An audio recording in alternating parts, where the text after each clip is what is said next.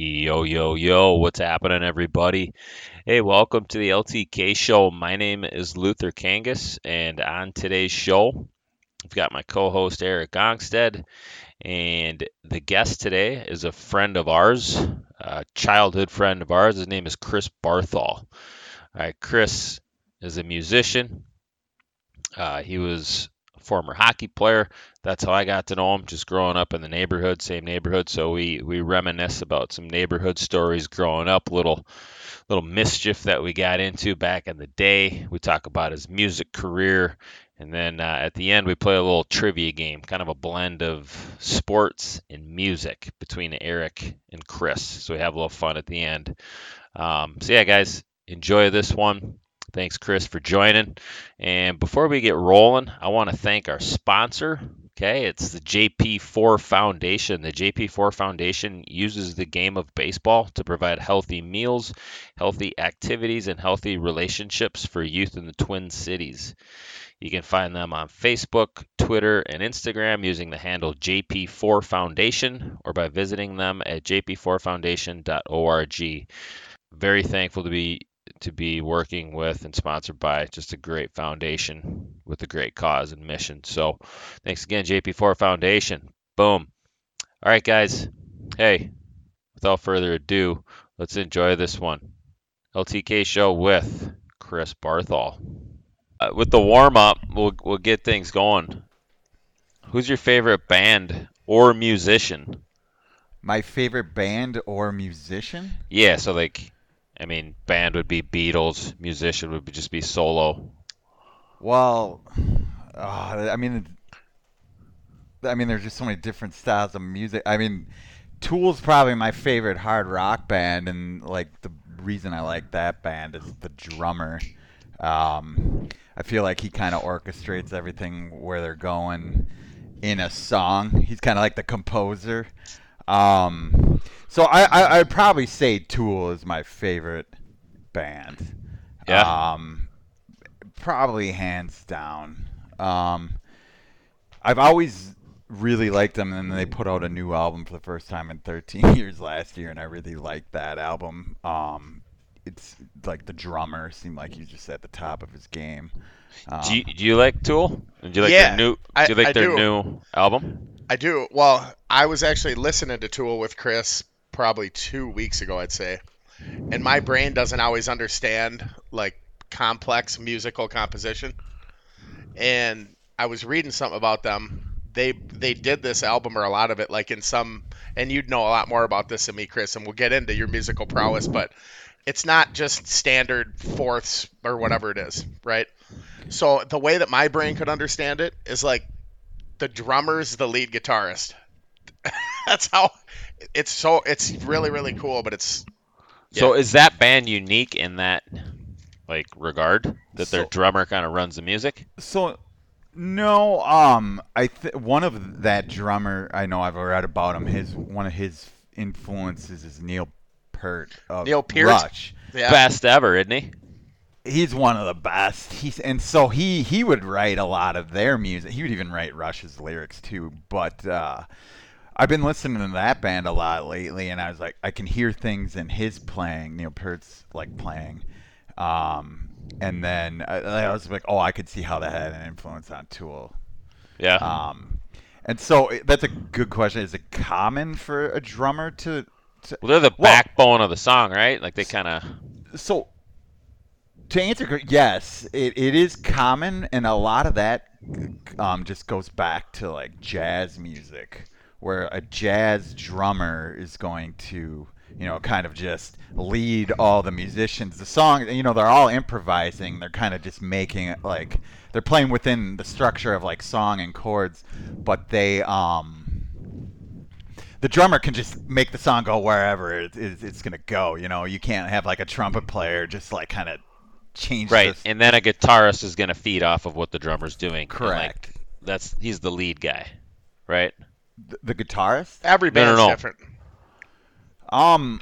Well, so like the guitar is. I mean, it just depends on what the guitar is playing. If it's like something rhythmic, you know, if they're playing like harmonies, you know, or soloing, then they're just playing melodies and stuff like that. So, I mean, I, I kind of look at. I wouldn't say they're like the main person. They are melodically. They're playing all mostly playing solos. You know, uh, while the rhythm section, which would be your bass and drums, just kind of underneath, just um, you know, just kind of like keeping everything together and just kind of like the meat of the song. Yeah. All right, So we second question in the warm up. If one team was going to be contracted or moved to another city, so you have to pick one that stays. It's up to you. Two choices. Who do you keep? Twins or Wild? if one of them had to move, One of them's gone. You got to pick the one that stays.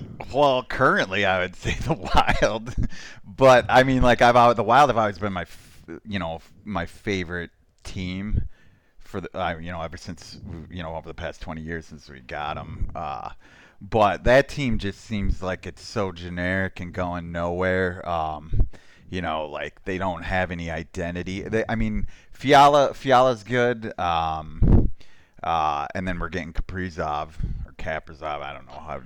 I've heard I think it's couple- Capri Sun, but Kaprizov. Yeah. I've heard Kaprizov. I've heard Kaprizov. Hey. Um, but I've heard. Uh, so right now, I would I would want to keep the Twins because they're just I don't know they're such a likable team. I'm There's with so ya. many personalities on that team, and um, yeah, I'd, I'd have to say the Wild. If it was you know six years ago, I'd probably give you a different answer. Sure. But I mean, just like the Wild, they don't have any centers. They don't, you know, like they don't have a stud center who can, you know, play, you know, lead a team, play defense. And I, I mean, they don't really have any goalies. They got that young Finnish kid who looked all right in a couple games last year. Yeah, they got what- some holes to fill big time. Yeah, it's it's going to be an interesting rest of the offseason. They've already made some moves. Yeah, I. They got a ways to go. Well, and we just gotta wait for those Suter and Preezy contracts to to end. Yeah, get them out of here. Kind of like We'll see if we're even around for that. Well, look what the Twins We did now that out by the Mauer's time gone. Man, over. it's you know, it's Right. like opens the freaking pocketbook. Uh, all right, I got the next one. What's the best live show you've been to? Um. In under four minutes. So. Silverchair at local H. April of '97. Is that when that was? I think I think so. Uh well, I probably it'd probably be. Let me think. Because I, you know, I already said that Tool is my favorite band, and one of my favorite concerts was was one of the one of their concerts. I saw them back in. The one where he crouched in the corner and didn't move the whole time? no, um, there. That was just a lot of fun. That was the first time I had seen them, but I'm trying to think of something else that was just amazing. I I really like the band Ween, and they put on a great live show. So the first time I saw them, they played for two and a half, three hours. Didn't you go with our friend David Winkle to that one? I went with Winkle to uh, him and I have gone to I think four Ween shows now. Um, the first time I saw Ween was in Seattle. I didn't go with Dave then. This is back like almost ten years ago, and so it was the first. It's usually uh, the first time you see a band you love is probably going to be, in my opinion, or how it has been for me, is going to be the The most yeah, yeah, most concert memorable. yeah, and so I, um, I saw him in Seattle at the Paramount. Um, I don't know if you're familiar with that place. Like, Sounds sweet. it's popular. Like it was they lithium. The uh, video for Lithium was shot there. Oh, is that that place? Yeah i think Alice in Chains has played there. I'm pretty pretty sure all those bands have played there. But um, when I saw them, I remember I was having so much fun. I was like jumping around, and then I like smashed my head back into this guy's face. and then I like it's a Ween concert. Everybody's so happy. They're like nobody's like mad and angry. It wasn't. It's not like a metal show, but Ween will play some pretty hard stuff. And I, uh, I hit this guy in the face. I turned. I was like, "Oh man, I'm so sorry." It was he like, cool about it? Yeah, for sure. He's like, "Oh, it's all right, man. It's all good." All right. So, question number four. You wrote a song called Tip Ups and Whiskey Hiccups, which we're gonna put on the end of this podcast so people can hear it. Okay. It's fu- it's fucking awesome. Now, that song's great, like we said, but what is the most beers you've drank in a 24 hour period while ice fishing? And what's the biggest fish you've ever caught ice fishing? Two part question. So are you, you must be asking me that question because you were with me for both of those. I think, well, I- oh, was Neil the biggest one you caught? Neil, yeah, that was a, that Neil the Northern. So I'll answer the second question first. So like you remember when we were there for that, that was up on Red, Yep. and I remember I, I I woke up. It was like eight in the morning, and I was on the top bunk, and you're on the bottom, and like you when you ice fish, you always have blankets like covering. So I don't know why Yeah, you need the snore dark. protectors. so like you had those up, and like I woke like when I jumped down. As soon as I jumped down, I remember you were the towels came like flying up. You're like, hey, like you must have already been awake and ready to go. And then I remember like just sitting there, and I, I was just like, you know, kind of hungover from the night before. And then I look over and like my bottle of scotch is sitting there, and I took a sip of it, and then, then look over, and the bobber's just gone. And so I just thought it was gonna be like one of those like 15 inch walleyes where you're cat, like a, catching a bunch of those, and then you remember I set the hook and, and the thing just like pulled my rod down the hole, and like I had the drag set too tight. And so, like, I quick flipped it, like, loosened it, like, all in one motion, and then just shoved the rod, like, the rod straight down the Yeah, hole. Yeah, you fought it like a champ. And then, so I don't know what I fought for like 10, 15 minutes, and then I broke the rod, like trying to pull its head up through the hole. Like, Yep. Trent Trent Martin was like he was. Uh, I remember he was crouching down. We both kind of like grabbed it out of the hole. Um, but yeah, that was the biggest fish I ever. How big caught. was that bad boy? it? I'd Was say it was 36. Probably. yeah, I think it was 36 What? inches. Northern. Holy- It was a fat, big. So You- the, the best part footer. is too is to put it in perspective. The rod that he caught it on was a little bit lighter tackle. It was made for like crappies or walleyes. So what what he did was so masterful because when you're holding the rod and it's parallel with the ice and a fish that big's bending it, if you hold it straight like that, it'll snap that rod at where you hold your hand. So he like had a visceral reaction and held it straight down so it was perpendicular with the ice so the rod was straight down the hole and that saved his rod. Because if it would have snapped his rod if, with a drag like that. So it was actually pretty masterful to watch. Plus i think i was at about a .18 which made it even better You were laughing so hard every time that thing, because like it would it would swim and it would just take the line. Yep. And every time I did it, you're like, oh my god! and uh, we were just laughing, and then I'd reel it in for you know maybe ten seconds, and we'd just take it out more. i remember the first time it came up and it decided it wasn't done i saw its big orange anvil tail Yeah. kick by the hole and i was like oh, So yeah, we finally got that. I don't remember. I don't think it was that fat, but it was just long. it was pretty fat i mean it was a healthy fish It was a big fish. I remember like holding it in my arms, and it was just like mo- it was exhausted, and it was just like wiggling real slow. we And then should I post that picture luther Yeah. if you can find it we could post it so Yeah, man, I want to see it. that monster. I think I only had it out of the water for what like a minute because I didn't want to. I I didn't want to. Yeah he, he was fine I, I remember in that moment holding it, I was like, "Oh, this thing's extraordinary." You know, I mean, it's not a, an amazing eh, 36 inches. I mean, like you would mount one that's like what 45 or or 40 plus. I, I don't know what don't know. people's standards are different. Probably 40 plus, I'd say. Yeah, but the thing is, I remember in that moment, I was like, "Oh, I would never mount a fish." Because like, why would I kill it out of my own vanity? And, and plus, these days you can go take a picture, Yes. measure it, and then someone can just make a replica of it that looks That's exactly what people like it. do a lot more now. And I mean, yeah, and that thing's just gonna make a bunch more. Especially if you catch like a 30-inch walleye. Right. Why? They would just be stupid. Uh, in my opinion, it's stupid I'm with you. No, I'm with you. Well, Yeah. those are the spawners, dude. Those are gonna make a thousand. You know, it's a thousand walleyes right there. Absolutely. from that thing. But then to answer the first question, the most beers is well. I remember I brought. Was it Yellow Lake Hamm's? Yeah, I brought the 30 pack of Hamm's, and then I remember like we started drinking it. So it was maybe a little over 24 hours, but I crushed the whole 30 pack. and then I remember. That's like Wade Boggs. I remember, but it's Hamm's. I mean, you could just put that stuff like water, and that's like my yeah, but favorite. that Hamm's gives you a pretty wicked headache, if I'm not mistaken. Not if you keep drinking. I suppose. Yeah, so when you wake up with a headache after Hamm's, just drink more. yeah, drink Hamm's. You know what cures Hamm's headaches? Hamm's. But uh, yeah, I remember kept reaching out into the 30 pack sitting outside the door, and then I think it was late the second night I reached out, and there were no more in there. All right, one right, more warm up. yeah, question. last one, man. I, I want to know. Do you have any embarrassing stories like performing on stage? Anything that stands out for you? Wiener out, poop your pants, anything like that. Um, yeah, I'm. Uh, there have been embarrassing things to happen. I'm trying to think. Uh, um,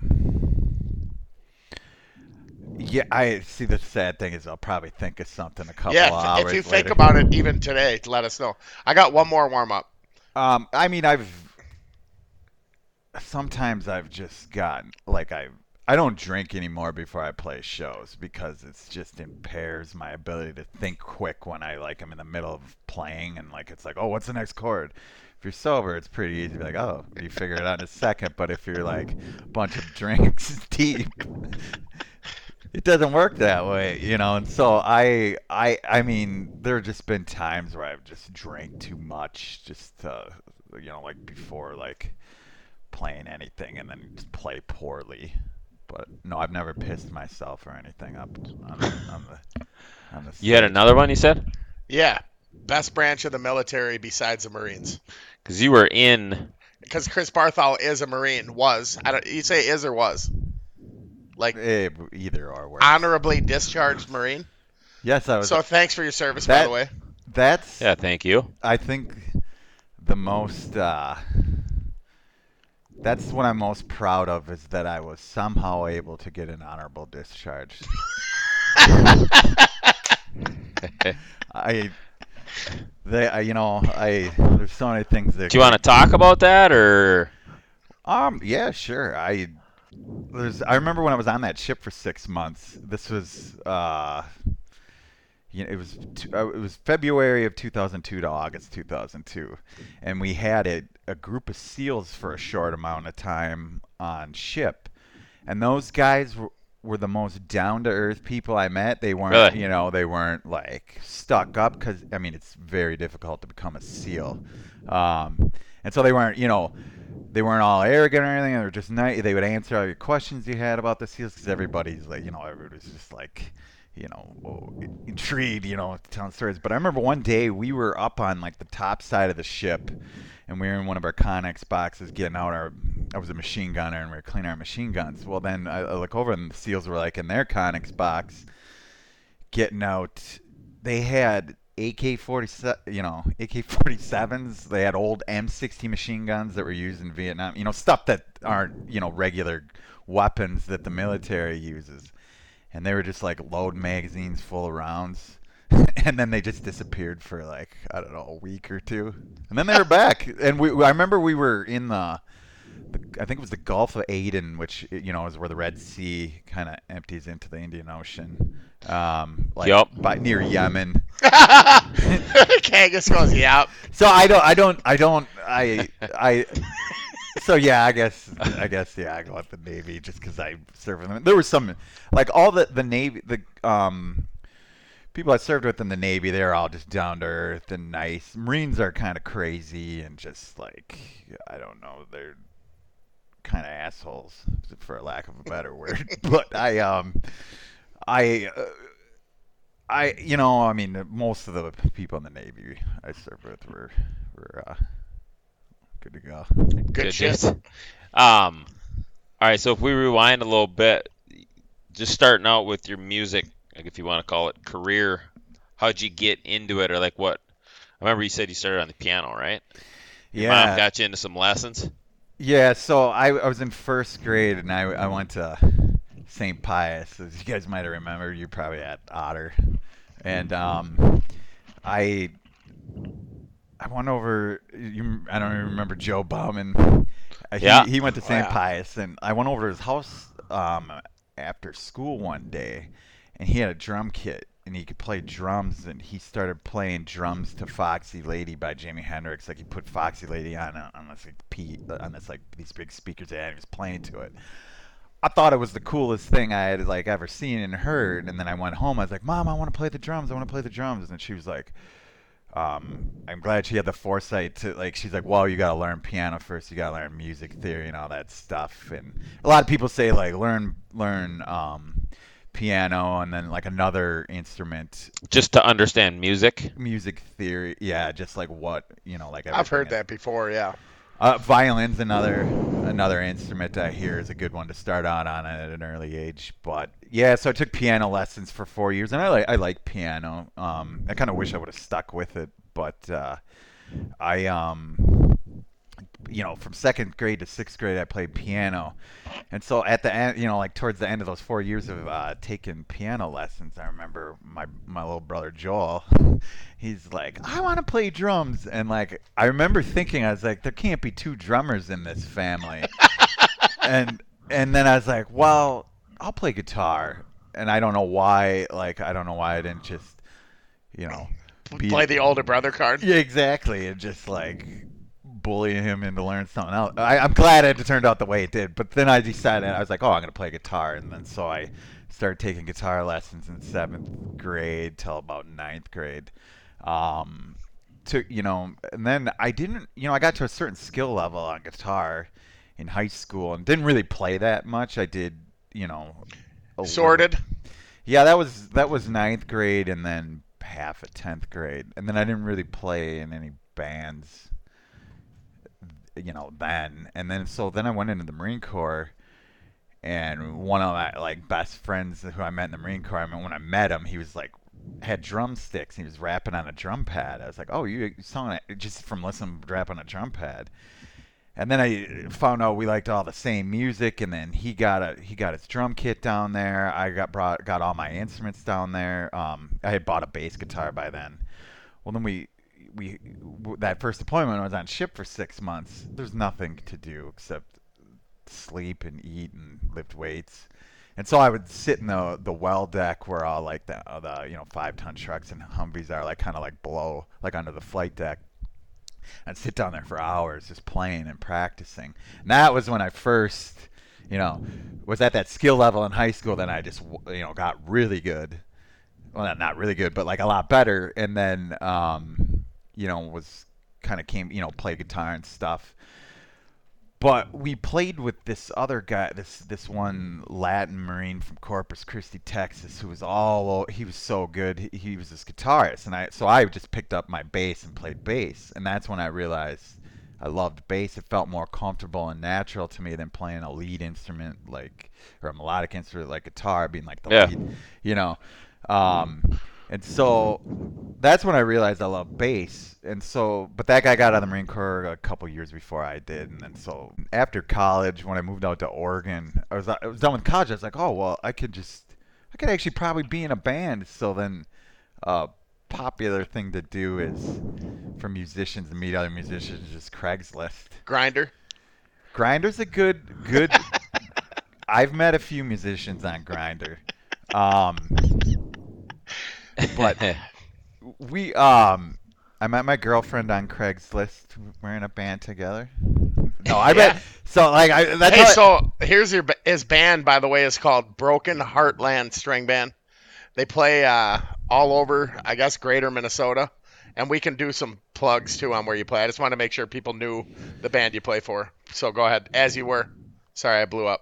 So I was just saying, like Craigslist is a good way. Like you could just p- type in whatever you know you're looking for, an uh, instrument or style of music, and you find a bunch of people looking for, you know, a bass player. Type in like Yeah. good guitarist. Is that brunette. how? Is that how you got into your band? So yeah, the Broken Heartland String Band. Yeah. Yeah, I So I played in a few different bands out in Oregon. Found like I've been on both sides where you, you go on Craigslist and you're looking for somebody, or Yeah. you're that person. You know, You're the free show up. agent, the Yeah. Scott Weiland. Um, you know, I moved back from Oregon in 2015, and I wasn't really playing that much. Um, and then I started picking up my bass in like early 2016, and my upright bass because I had switched to upright bass. Um, you know, back like I got one in maybe 2012, tinkered around with it or whatever. But then 2016, I was like, oh, well, I started taking lessons. I, w- I was down at the Twin Cities Jazz Festival. It's, this phenomenal bass player. Upright bass lessons. You're talking, Yeah, yes, correct. which is like bigger than a cello. Like, what's the difference? Yeah, so It's like a cello but bigger. it, they're both string instruments. The bass is yeah the biggest in size, and it's like the lowest register. You know, the deepest sound. Okay. yeah. Cello's next, you know, next, and then it's viola, and then violin. Got it. So Okay. like a, like a re, you know like just string instruments in an orchestra. You know, I there'll be like 20, 30 violins. Um, there'll be like 15, maybe I'm, I don't have my numbers right, but yeah, but 10, 15 violas, and then like eight cellos, and then like five basses. Okay. But so I started taking lessons. Found this bass player playing at jazz. Was like, oh, do you give lessons? He's like, yeah. And so I took lessons for a few mon- months, and then that's when I got on Craigslist, and this this band um, was, you know, they were pretty much straight bluegrass back then. It was um, guitar, banjo, and fiddle, and then a couple a couple of them sang, and uh, yeah, I, I got to a, po- a skill level where I was like, oh, I feel comfortable where I could play this thing in a band. Okay. Um, so we've been the three of us have been playing together for a little over three years. I've seen you guys Three play. years. It's fun to watch. Yeah, it's it's all right. It's not. Well, so the thing is, like, I said it was straight bluegrass back then. It's not or, or straight bluegrass and country and stuff, but now it's like we kind of just play whatever we want, you know. Tip Um, up some whiskey hiccups. Yeah, that's kind of like a more of a straight, just honky tonk country Great tune. song. Yeah, that's the only song I've really written in the band. You should write more. That one's good. I wrote. We have a new one where I wrote the music, but then I gave like the music to Garden. He wrote lyrics to it. He's Okay. pretty prolific with writing lyrics. I hated it. That tip up song took. Well, it took like I had like a chorus and then I you know parts and then then one. It, I, I, it was the one week I sat down. I was like, all right, I'm gonna finish this. And so every time I came home from work, I'd sit down for a couple hours and bang out the verses and One of the best lines in music history is shotgun a logger and fire up the auger. Yeah, I. That was when I just kind of forced myself. Well, and you know what's another easy trick is just going on Google. You know, you can find a website where how do you rhyme Right. logger? Right. Logger. Right? yeah, but that works because those two things have happened Yeah. hundreds of times. Yeah. Do you find that part fun, like the creative process, like the writing? Yeah, I mean, it was well, writing the lyrics Is harder for you than the music itself. Yeah, absolutely. The the writing the music's a lot of fun because then you can kind of just you know noodle around and kind of improvise. By the way, we should also mention this. Chris's hard drive crashed, but he made a pretty awesome song for the show. Uh, with, For it- this it was- podcast. it was yeah. for this pod, and it's with you and your girlfriend, right? Yeah, so Courtney's got a really nice voice. so I listened to your podcast, you know, a few of them to get a sense of what I should make for it, and then I was like, oh, I, want to do something funky with like a clav, um, and then you know, like with some some electric piano and like just bass and a beat. Well, then I was like, oh, I, was, I was trying to think of like who I could get to sing. And I was thinking, you know, like my brother maybe, but that he's good at like hard rock stuff. And I was like, well, no, I'm not gonna do that. So I got Courtney to do it. I made the music, and then I had her over one night. And I remember it took a little while to figure out the vocals on the interface I had that goes into the computer. And um, She's got a good voice. I, I thought it turned out awesome. I well, she was like passing out, falling asleep, and like I remember I kept waking her up in between like tracks. I was like, "Come here!" I was like, "Here, let's do another one." Like, and Take so, two. So hey, I, babe, have some tea. We got to knock out another verse. So I think we could. Well, I'll be. I'll make pretty much the same. Something like it. It Same might- I'm gonna try and yeah. make it a little better, maybe. I don't know. Nah, make it worse. No, it was good, man. I freaking liked it. I'm Yeah. excited to hear it I- I again, whatever still- it is. So going forward, that song by Chris Barthol and Courtney. What's her last name? Buck. Courtney Buck. That'll be the theme song for the LTK show, and it's pretty good, and I think people are gonna enjoy it. Yeah, I mean, I made like the minute or whatever, and then I had you over Luther, and we kind of just chopped it up perfectly. Um, and then I was like, oh, I wanted to redo the bass line, and then I was We trying- had it pretty much dialed in, and Yeah. then an unfortunate event I w- occurred. yeah, and the then hard- your computer did the same thing as the founder of iPad of the Apple, right? it died. pretty pretty much got pancreas cancer right after I made that song. It, it was wearing like sneakers and no socks on stage after it unveiled the iPhone 8, and then it just died. Uh, it'll be good, man. Either way. yeah, well, I'll try and get you something here in the ne- like get it done in the next couple weeks. Uh, but Yeah, that'd be sweet. Um, all right. So let's. I want to talk about like our our growing up. So we all three grew up in the same neighborhood, um, Greenhaven, and we got some pretty good stories from from our youth. Which one should we start with? I think we should have Barthol talk about canning. Canning cars. okay, so this canning cars. Erik, you and I, we've talked about. Well, we tried to wonder where this came. No, from. No, I know where it came from. It was Jansen. Yeah, so you said Jansen had the idea. Well, our friend Mark Jansen told us one day at his house that his mom used to do this. Okay. And like she mm-hmm. basically unknowingly gave us the idea and turned us, but more you, into the monster that you became.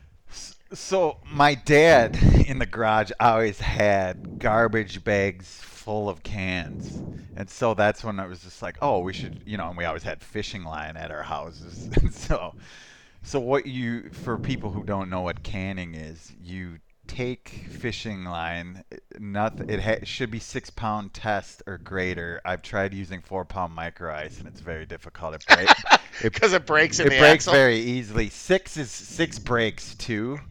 I usually like if I want to can like and use a bunch of cans, I'll I'll go get twenty pound uh, triple braided spider wire. But He's got to do a science. Just dialed. so we we started, you know, so you tie cans on the end of fishing line, then you run the fishing line across the street, and the line gets caught in like the grill of the car or the radio antenna. Um, and then the car just drags the cans down the road. I think the funniest part of it, or at least like when we were younger, is you'd see the car go down the road and they'd get three, four hundred yards away. And by that time, they had heard this noise consistently. So then all of a sudden they think like their muffler's dragging or something. So you see the brake lights. Just wait for it. Wait and for then it. sometimes you can hear it way down the road. So my mom always tells the stories that you know when I come home from the cabin on like a Sunday, you know, in the summer, you know, you you all would be running around and you'd just be at my house as soon as I got home, and then I'd run off with y'all, and then she would be like unpacking from the cabin, and then all of a sudden she would just hear a car go by with dragging cans. Ring, ling, ling, ling. Just getting right at it. Cannon cars. It's it's it's harmless. I mean, lots of people are like, "Oh, you could mess up the car," or blah No. blah blah. And I like I've you know I've thought about this a lot, and I just feel it's it is harmless. Like you're Yeah, if not the string's long enough, the cans aren't going to hit. Well, right? if you it's use just 80 pound braid or something and it gets like wrapped in the axle, maybe. But the idea, like, the cans aren't going to touch the car.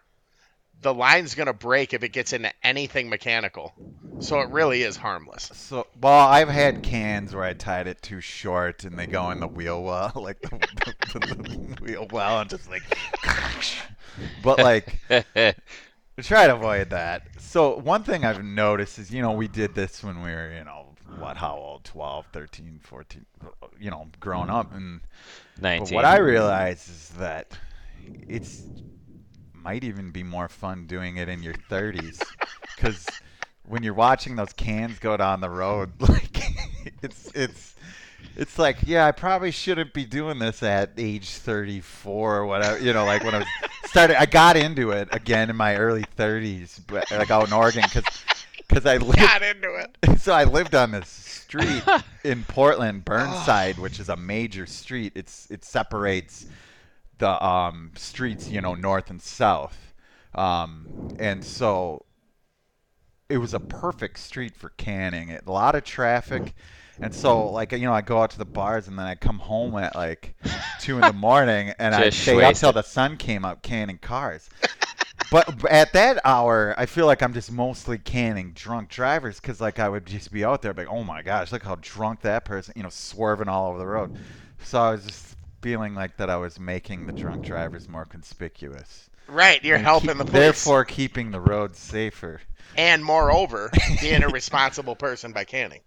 But then I remember, I, I remember I got a cop once, and you know, like I don't know why he like he pulled off to the side, and then turned on his cherries, and I don't know why, like why, because I didn't know it was a cop. Wait, I- so you put cans on a cop? yeah, I was running the. You got one. Yeah, I, I, I got a cop. I got a limo out there. I got the the number twenty bus. Um, The number twenty. So what happened with the cop? So yeah, so like he pulled off like any car does with the cans, and then as soon as he pulled off, turned the cherries on, and so I just ran in my backyard and, and like just like hid there and just watch him like shining flash like his ha- like head his lamp, you know, like his flashlight like on houses and stuff. But then I remember texting my mom the next day, like I was like proud of myself. I was like, "Mom, I was like I canned a cop. It's like I canned a cop last night. I feel like I finally accomplished something with my life." She's like, "You're 33 years old." Still doing it, dude. how Uh, about how about the purse game, man? I love the purse game growing up. so we got that idea from Mighty Ducks, didn't we? Or did we? Were we doing that before that movie came My, out? um, I know for sure. I want to say all of our moms, your mom, my mom, and Dave Winkle's mom. So Mary, Marcia, Marcia, or M squared, M cubed, hmm whatever it is. I'm pretty sure they all talked about having done it, and then we instantly took to it because we were, at least me, you guys were more brazen than I was. Like I was always afraid to get my dad's wrath. So Yeah. like I was always super drawn to things we could do that were like super harmless. And the purse game really was harmless. Yeah, absolutely. I mean, it was just a purse. Like, Right. So you take fishing line Yep. with the purse at the end, put it in the middle of the road, and that's your bait. Just Yeah, wait for just- somebody to stop. You throw a couple bucks out of it, right? Like you just throw like a dollar or two sticking out. I remember that a couple Yep. times. And then when somebody goes to pick up the purse, you yank the fishing line, and it does two things and creates two different reactions. The first thing it does, it scares the shit out of the person. But then the second thing it does, and this is the part I always enjoyed, is it embarrasses them because they know that somebody saw them going to pick up the purse. But there's two reactions. There's one that's embarrassed, and then there's one that thinks it's funny. The people who think it's funny were probably the people who would have picked up the purse and turned it into the police station. The ones who get mad, the Marcia Conrads, are the assholes who would have kept the purse. Uh-huh. So that's why I got so much joy out of it because Yeah. if you see a reaction where somebody's mad that you got them, you know that they were probably going to steal it. That's where I derive joy. But how about the beat up game too? Not to jump. yeah, no, that's but- that was a good one. I I didn't get involved in that one as much. I remember Barthol being Barthol was one of the best beat up game guys ever. Well, we he's had one of the more animated. we had the best. Uh, well, we had Joel. So Right, he was like little a lot Joel. smaller, so it would look. Joel's Chris's little brother, by the Like way. we're beating up some. yeah. some so Joel kid. was three, four years younger than us. So, it so when we were 15, he was like 11, 12. Yeah, so here's how it happened. We'd have we'd a lot of times we'd be in our buddy Eckert's backyard, and Eckert butted up to the main road, which is called Greenhaven, uh, in our neighborhood. a lot of traffic. And he had a huge patch of arborvitaes that ran at the uh, westernmost of his property line. Well, it doesn't matter what side. One of the sides of his property line had a huge, so we could hide in the arborvitaes. But what would happen is we'd send Joel running when a car was coming. So a car was probably 75 yards coming towards us. We'd send Joel running. Then we'd all come out of the pine trees. So it looked like five big bullies caught up to little Joel. And then once he was down on the ground, right about the time the car was passing, we were all throwing overhand rights, pretend. But every once in a while, he said a couple of us hit a little too hard. He said you uh, always get him. You'd always give him Charlie Hey, horses. I was just trying to sell it. That's all. but eventually, what, what would happen is cars would stop, and then we'd run away right away, and that was fun. And it, it actually was derived from I don't know if you remember this, but Jansen had that Bell bike helmet, and we'd pretend like we crashed at 10 speed and have the bike helmet like laying off by our head. Oh yeah, And that's the, the whole idea was to get cars to stop and say, "Are you okay?" Well, then the beat up game came. Well, we started doing the beat up game, and we'd run, and then Joel would have to pretend like he had like amnesia or like walk it off. Yeah. We thought that was funny, but then Chris, you got more brazen. You always had more nuts than everybody. And Chris used to then be the beater, and then he'd stand there and like wait all the way until the people got right out of their car to run. Talk about a rush.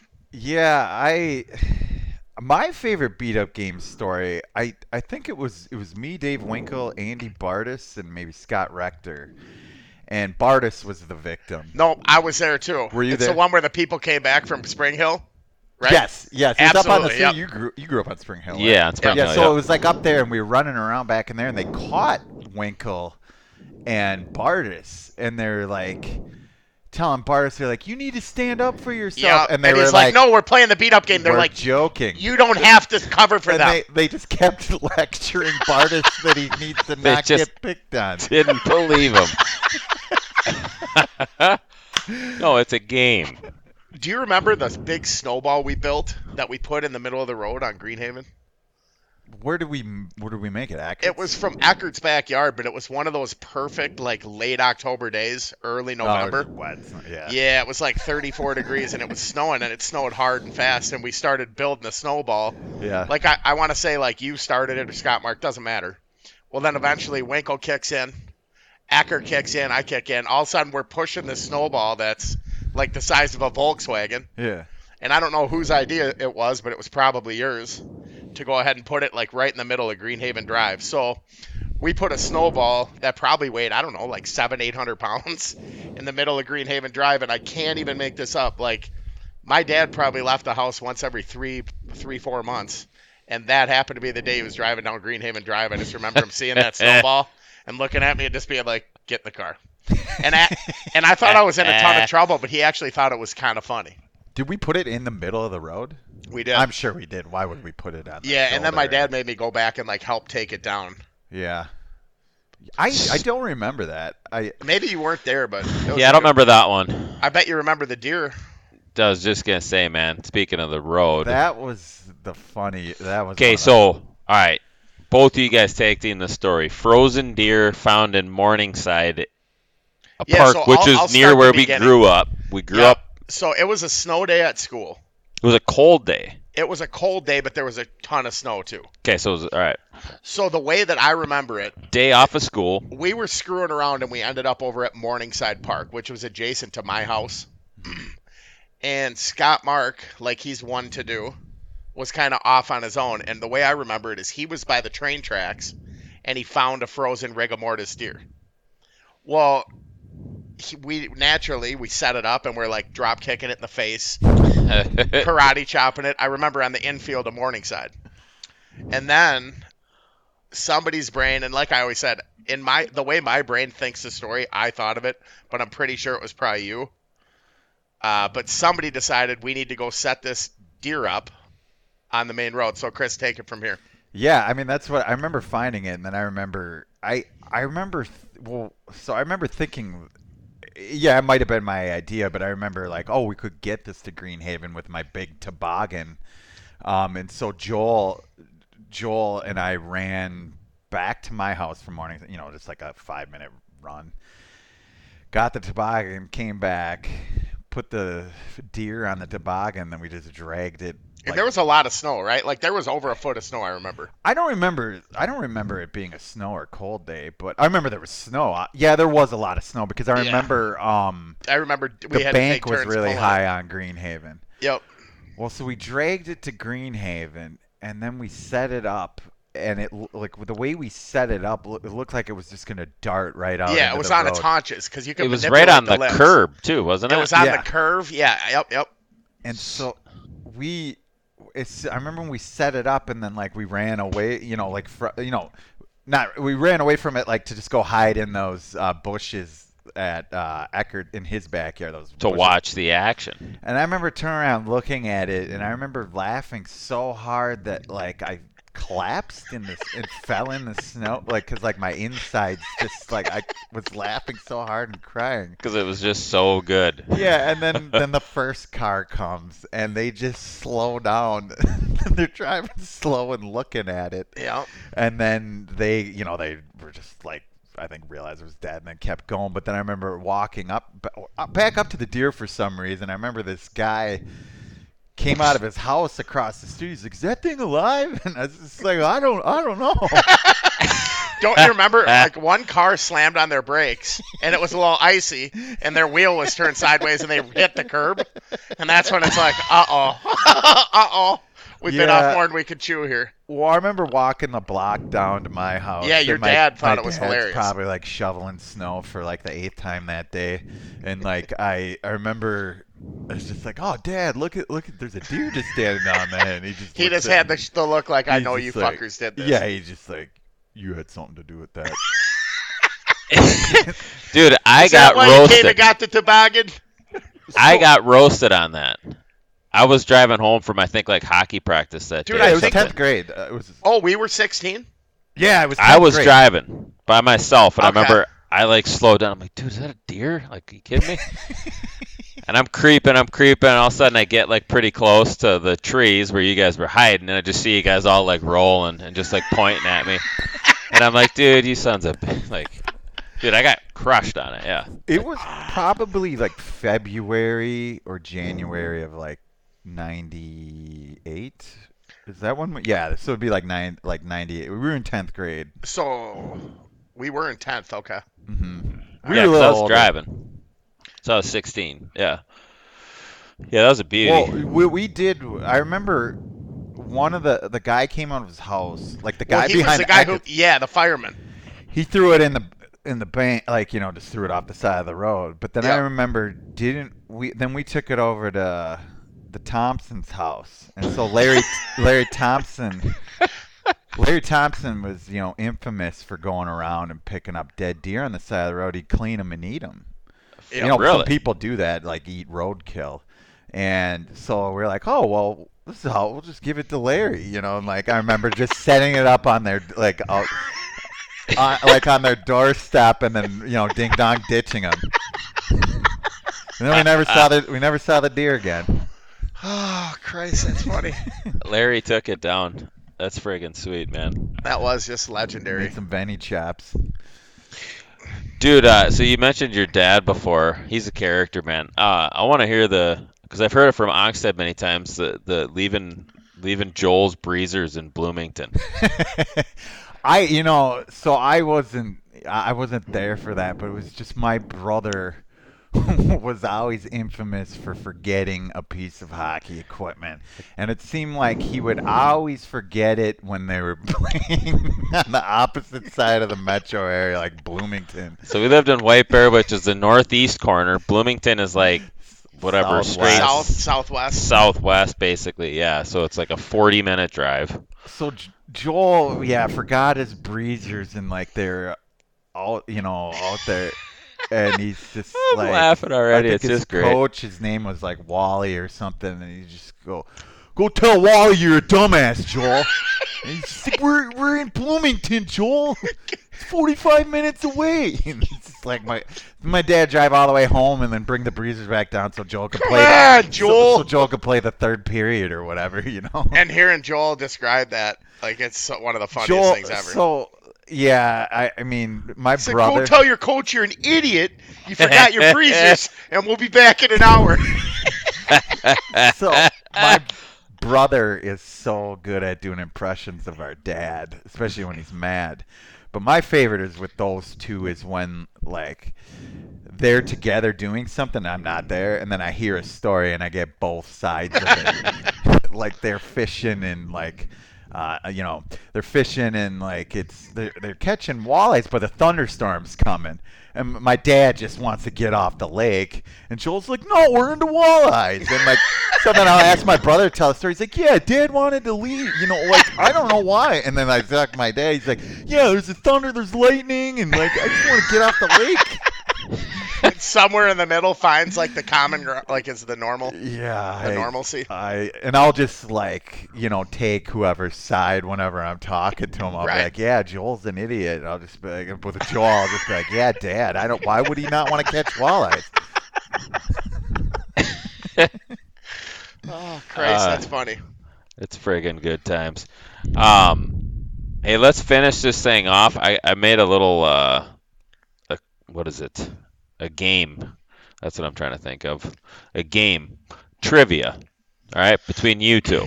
Yep. All right. So I got seven. Well, I got eight questions, but I got He didn't show them to me just so you, You don't know that? Yeah, I was gonna No, answer you. you're looking at me like all skeptical. I have no idea. So it's seven questions. We'll do best of seven baseball style. All right, and it's a blend of sports and music. Okay. All right. How do you chime in? You got to say your name. Yeah, you want to do buzzer with your name? Would yeah, that be? works. Yeah. So let's if you know that. the So answer, s- say Erik, and then if I get it wrong, he can steal. Okay, say that again. If you ask a question, Yep. whomever says their first name first Yes. That's gets to answer. yes. If they get it wrong, I'll give you five I, seconds. I won't. But if if Chris gets it wrong, can I steal? yes, hundred percent. All right. Yep. We got it. Mhm. So, So- what's the buzzer noise? Ring in with your name, basically. All right. Just so once once you know it or think you know it, go. So if I don't win, we're gonna delete this whole session. Okay. So this one, number one, is a multiple choice. All right, number one. In what year was Metallica's first album? Erik, Chris. 18, 1983. Boom. That's good, man. Kill them all. Kill 'Em All in 1983. Did Chris you know knew that? too. I was yeah, he knew it for sure. It was originally called Metal Up Your Ass. Was it really? Yeah, and they had like a bl- what didn't they? And like I don't know. Then, but that wasn't probably going to be able to sell at like Target. Yeah, that's pretty harsh. Yeah, little Kill 'em rough. all is good though. yeah. Uh, number two. What year did Kirby Puckett make his major league debut? Erik, 1984. Dude, he's two for two. This guy's on fire over here. Yeah, I wouldn't have got that one. I knew No? the other one. Okay. I- All right, 2 0. Okay, this one's true or false. Worst lead to have in trivia. It is. It's a tough lead. Number three, true or false. Guns N' Roses' first album was Appetite for Destruction. Erik, false. Eh. Yeah, I was gonna say. I was just trying to grab one because I didn't know. Yeah, it's their first out. Uh, well, you got got to yeah. answer it right then. 87. What What is the answer? It is Yes, Chappie. yes. True or false? Yes. He didn't True say or true. false? He said yes. Yes. What? Eh. Fine, we'll give it to you. So You didn't. What did you? Th- you didn't think it was their first album? I I don't know that much about Guns N' Roses. So two one, good guys. Yeah, 2 1, Erik. I'm gonna put that one behind me. All right, number four. Who was the Minnesota Timberwolves' first ever draft pick? A. Tony Campbell. B. Christian Laettner. C. Felton Spencer. Erik. You were gonna say one more one. Five, four, three, Tony two. Campbell. eh. Or D. Pooh Richardson. Chris. So I'll go with.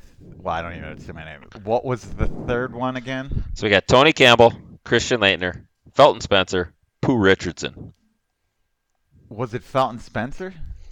I think it's Pooh, dude. It was Pooh. That's why I should have waited for the last one. It was Pooh Richardson. Oh, I guess yeah. I should have. Yeah, but I, like I didn't think Pooh, Pooh Richardson played for the Timber, Timberwolves. oh yeah. Yeah. Yeah. Pooh. I remember he had such a funny name, but like I didn't He know had he a good run. Wolves. Yeah, he I was remember their first. Burger King had like Pooh Richardson cups. When It was a piece of a poop, like on the side of the cup. what uh Laettner got drafted what like 92 Same yeah. year as Shaq, so Yeah. like 93, 92, 93. it yeah, was something like 92 yeah because it was Shaq and Oh, then, Dream Team year too, yeah. and then so Alonzo 92. Mourning I think went second and then Laettner went third Laettner got to play on the Dream Team because Michael Jordan didn't like uh, what's his name from the Pistons. Isiah Thomas. I think so. Yeah. he was awesome well, no, Stockton got it because of Thomas. Oh, got it. Got it. yeah. Got it. Got but it. But Laettner, I don't know why he got it over Shaq. I can't remember why that was. Went to Duke. Yeah. Bunch of racists. well they probably I mean who would be playing center on the Dream Team Ewing. Ewing and Elijah not, Wan. no Ewing and the Admiral, David Oh, Robinson. David Robinson. Yeah, and they were probably better than Shaq when he was a rookie, right? Yeah, that's true. So hey, am I up two to one though? Yeah, you're still up two one. I hope you have more than seven questions. Do you plan on us getting some wrong? I got one extra. I hope that's enough. All right, this one you guys will get. Number five, the band The Eagles were formed in 1971. Who were their two lead singers? Uh, Erik. Don Frey, or Glenn, Glenn Frey, Don Henley. Yes. Boom. Yeah, I wouldn't have gotten that. No, I don't really listen to the Eagles. not an Eagles guy. I'm kind of like, yeah, I'm like the dude. It's Yeah. been a long day, Jeff. and I hate the fucking Eagles. Just some guy from like West Africa, he like gets kicked out. Yeah. You don't like my music? Get out of my cab. Number six, three to one. Barthol, you need it here. Who scored the Minnesota Wild's first goal at the Xcel Energy Center? A. Marian Gaborik, B. Wes Walz, C. Lubomir Sekeras, C. Lubomir, Erik. C. Lubomir Sekeras. eh, or D. Darby Hendrickson. It was Darby, wasn't it? Yes, it was. D I- for Darby. Darby got the I- first home goal because he was a hometown kid. Yeah. Getting the All right, fuckface. goal. So I know what you do Uh, on your questions now. It's always D. So next time you ask a multiple choice, I'm going to say Erik D. I don't care what the Talking name is. What am I talking about? It's always D. Uh-uh. Yeah. I got a C and an A before that. All right, where we at? Three to two. It's a ball game. Okay, number seven. Which two Lynyrd Skynyrd songs were featured in the film Forrest Gump? Erik. Is it multiple choice? Not multiple choice. Erik's Tuesday's Gone in Sweet Home Alabama. No, it's Eh, not. So for the it's, steal. And so to I, tie it's, it. it's Freebird, is in it when Jenny's like all Oh, and she's AIDS up. geeked out on whatever, and she's Yep. thinking about jumping off the Jumping balcony. off. Yep. Okay. Um, then the other one, I don't know what the other one is, but I'm just gonna guess. Sweet Home Alabama. Boom. Yeah, I you knew it was got it, Alabama. dude. It's a Three to tie three. ball Here we game. go. It's a tie ball game. I'm glad I wrote one more question. All right. I should have known that. That's on me. Last one, you boys better get this, otherwise I got nothing after it. Uh, which twin, which Minnesota Twin won the American League Rookie of the Year award in 1995? Erik Oxhead, Marty Cordova. Boom, Marty Cordova. Yeah. What a battle. What a battle we had there. Five. It was like the '94 Stanley Cup when the Vancouver Canucks came back down 3-1 and tied at 3-3, and then Messier just. Mark ended it. Martin Messier. Hang on. I, I want to do one game with you guys. All right. Actually, well, we can do it next time. Barthol, will you be on again? Yeah, sure. This is a lot of fun. All right, man. Appreciate you being Yeah, on. Yeah, thanks for having me. I appreciate it, guys. Yeah, dude. Thanks. Good All right, times. take it easy. Whoop. It is. Hey, there it is. Chris Barthol. Thanks for joining, man. Appreciate it. Fun times. And as promised, we're going to come through. We got Broken Hearted String Band with tip ups and whiskey hiccups to take us home.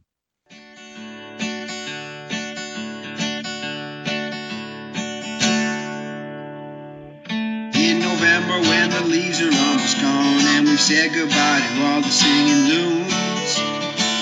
I grab my tackle box, the one that Dad bought him, relax and full it full of buckshot rattle spoons.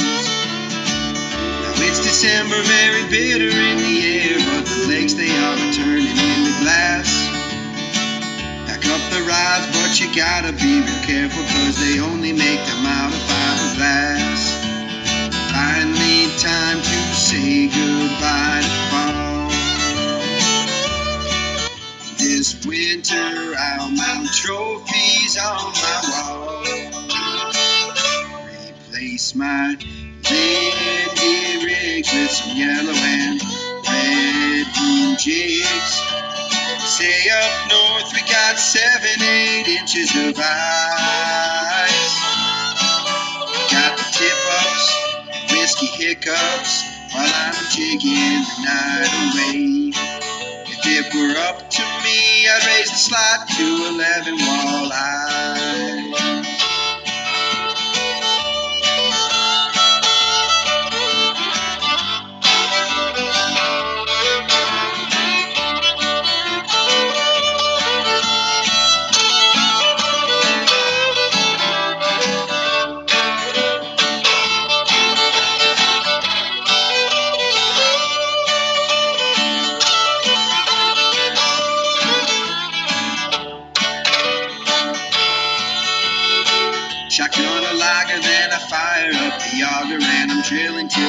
Ice gives away. Scoop out the hole before I rig my favorite pole, and with the knife I'm gonna use to fillet. Before I even know the bobber's buried down below, I set the hook, this hog has to wait. Another man, a last one line immediately snaps the too tight, confirming my fate. I'll never mount a trophy on my wall. Instead, I'll drown in pure grain alcohol. Replace my Lindy rigs with some yellow and red moon jigs. Say up north we got seven, eight inches of ice. Got the tip ups, whiskey hiccups, while I'm jigging the night away. It up to me, I'd raise the slot to 11 walleyes.